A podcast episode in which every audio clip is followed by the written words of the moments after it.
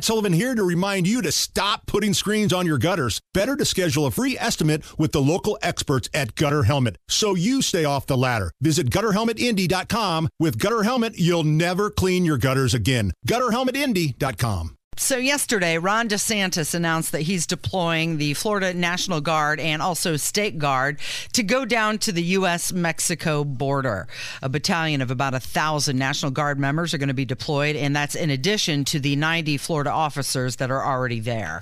So, this is totally just a coincidence, but we had a long conversation this morning with someone who just got back mm-hmm. from the border. And yeah. this person is a patriot and a hero and uh, has served their country in a, a variety of ways and went willingly down there as a decorated member of various law enforcement and military institutions. And this person told us, and this was amazing. I, I, mean, it's not surprising, but to hear it from somebody who was there, it's one thing to hear, you know, hey, Ted Cruz comes out and says, we've lost control of the border. But to hear from someone who's, who has spent time there mm-hmm. and seen it for themselves, this person told us, you can't even imagine how bad it actually is. And this person told us, they said, the cartels control, control. the border. Yep. It, it is not the US government is not in charge, Mexico is not in charge, our military is not in charge, the cartels are in charge of the border. Yeah. So this person spent about 15 hours a day for over 30 days there down at the border. And uh, he said that the cartel is armed. And many times uh, the people that are uh, trying to protect the border are just walking away because of the uh, guns that the cartel has, and that over 16,000 illegals crossed the border in Arizona within 30 days. And now a lot of the illegals are heading to Arizona and California rather than Texas because when they're finally trying to get things secure in Texas, well, the cartels and the illegals know that. So now they're choosing to go elsewhere. And this is not just uh, the case of uh, Southern Americans, South Americans who are crossing the border. They only account for about 20% of the illegals. The rest are from all over the country and all over the world. All over the world, and many of these people are on the uh, terror watch list. Yeah, I mean, you've got uh, look. They always try to make the left always tries to make it out like it's just children and women, and we're throwing these poor people in cages. No, I mean, there, there's zero reason for a single able-bodied Chinese man to be crossing the southern border illegally. None. Zero. There's no reason for that person to be here. There's no reason for that person to stay here. None. There's no good, viable reason. That's not a person seeking asylum. Nothing. Zero. And yet, we are seeing time and time again that is what the predominant.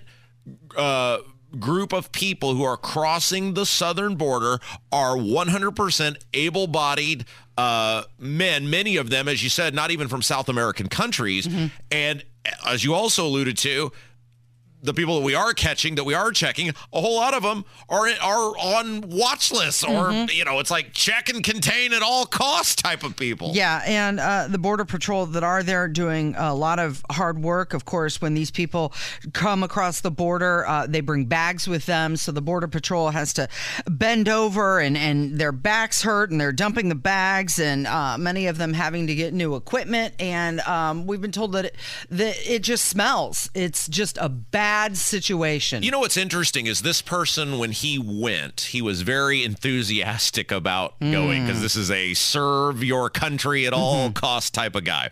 And he, um, he said it took him about two days before that enthusiasm uh, went wore off right out the door ski. Right. Yes.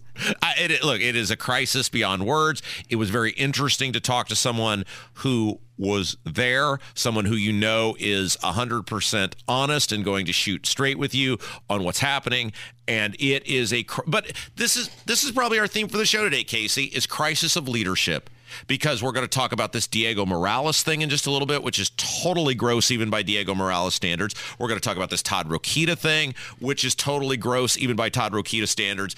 And and this, so whether it's a national level, it's bipartisan, it's Republicans here, it's Democrats there. There there is no leadership There is no there are no people who are willing to raise their hand and own up to mistakes and correct the mistakes and do the right things. And we are seeing it, whether it's a state level, a local level, a federal level, a complete crisis of leadership in this country. Okay, so here's Ron DeSantis saying that we need to stop the invasion at the southern border once and for all. We have stepped up probably more than any other state has stepped up, and we're proud to do that. However, uh, we don't think this is enough. Uh, I believe that a state has a right to fortify its own borders. Uh, and so if Texas is helping to erect barriers, putting up razor wire, doing other things to keep illegal aliens out, I want to be helpful with them doing that. I don't want to be part of the federal government trying to tear down these barriers and let more people in illegally. This is crazy that this is the case. Uh, so today, uh, we are going to fortify our presence along the southern border.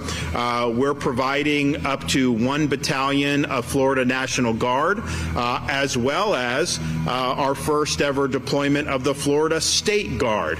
And the goal is to help Texas fortify this border, help them strengthen the barricades, help them add barriers, help them add the wire that they need to so that we can stop this invasion once and for all.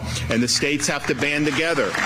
Now, now, now, lockdown McGee is is finally heading to the southern border. Is that right? Did he is. He is. Uh, and I'm wondering who did he get pressure from to do that? Well, that, so this is interesting. So Holcomb, I guess, is going to go to the southern border. I, I don't know what motivated him because remember he was one of the last governors to sign on to that even that letter. Mm-hmm. So he's going to go there. I don't know. Apparently, maybe he thinks one of the uh, satellite campuses of the World Economic Forum might be down there or something. I don't know, but he's gonna he's gonna go down there, and we'll see what his observation of, of it is and what he says, and if Indiana's to end up pledging to help and anything. Send, yeah. Um, so you know, it's an it's a mess, Casey. It's an mm-hmm. absolute 100 percent complete mess. Biden and the Democrats are invested in it, not only not getting any better, but getting worse. The Republicans, who have had ample opportunity over the past year to force Biden's hand to make him do this,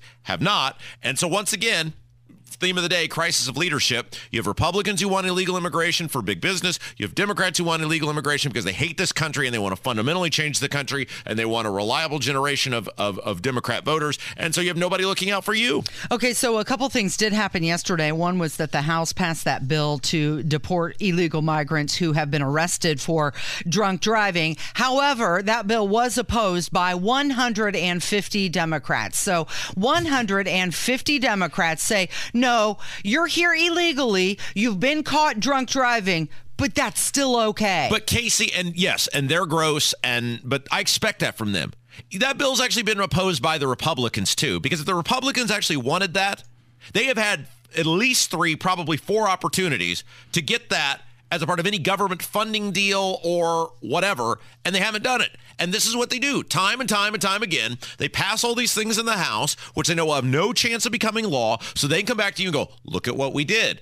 But then when they have the actual chance to get these things into law on these government funding deals, where they have to, you know, Biden said we have to fund the government. They don't do any of it. They don't really want to do all of these things. They want to lie to you and mislead you and manipulate you. And thus we have none of these things actually coming into practice. Well, it almost seems like there's a split then within the Republican Party. Some saying that no, we're not going to pass anything that has Ukraine funding in it, and others saying, you know, yes, go ahead, do something.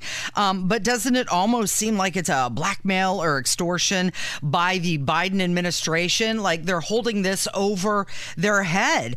And no, wait, wait, wait, wait, wait, wait, wait, wait, wait, though. You're beautiful and wonderful, and I love you, but that's not fair because Mitch McConnell came out at the end of 2022 along with uh, his his child there in the Senate, Todd Young, and the rest of the Good Time Fun gang, and said Ukraine is the most important thing to us. We are when they voted for that massive what it was 1.7 trillion dollar spending bill at the time or whatever that was, and and and chopped the legs off the incoming Congress. They said we want to hurry and pass this because Ukraine, not the border, not energy, not uh, uh, taxation, none of that the Ukraine, the mm-hmm. words of Mitch McConnell, mm-hmm. is the most important thing to us. So we don't get to let those guys play victim now or act like they're innocent in all of this because it was their own words. Biden's just doing what Mitch McConnell said, which is Ukraine is the most important thing to the Senate Republicans. Okay, well, now you have the Speaker of the House coming out, though, and he's the one who's saying that we have the catastrophe at the border and it's infecting the entire country and something needs to be done.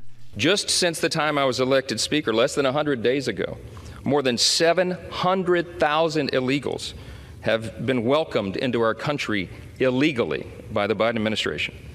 American school children have been forced into virtual schools. Why? So migrants can sleep in their school buildings. Korean War veterans of the U.S. have been booted from nursing homes that were sold to house migrants. Our streets are being flooded with fentanyl. Hundreds of thousands of children and adults are being poisoned and losing their lives. Vulnerable children and women are being exploited and trafficked by cartels, and that's happening even within our borders. Okay, so they've got a choice, right? Uh, Speaker of the House supposed to be the leader of the party or the money guy, Mitch McConnell, and you've got this infighting because Dan Crenshaw said that he's disappointed in Republicans who oppose the border, and then you've got Byron Donalds down in Florida saying, "Hey, if you're going to impeach Mayorkas for what he's done, then you have to do the same exact thing to Biden." So they can't even agree within their own party what they want to do. Yeah. So there are no, you know, as, as Dave Mason and your celebrity uh, boyfriend Billy Dean once said, there ain't no good guy, there ain't no bad guy. There's only you and me, and we, we just, just disagree. disagree. Except in this case, they're they're all they're all uh, they're all bad guys.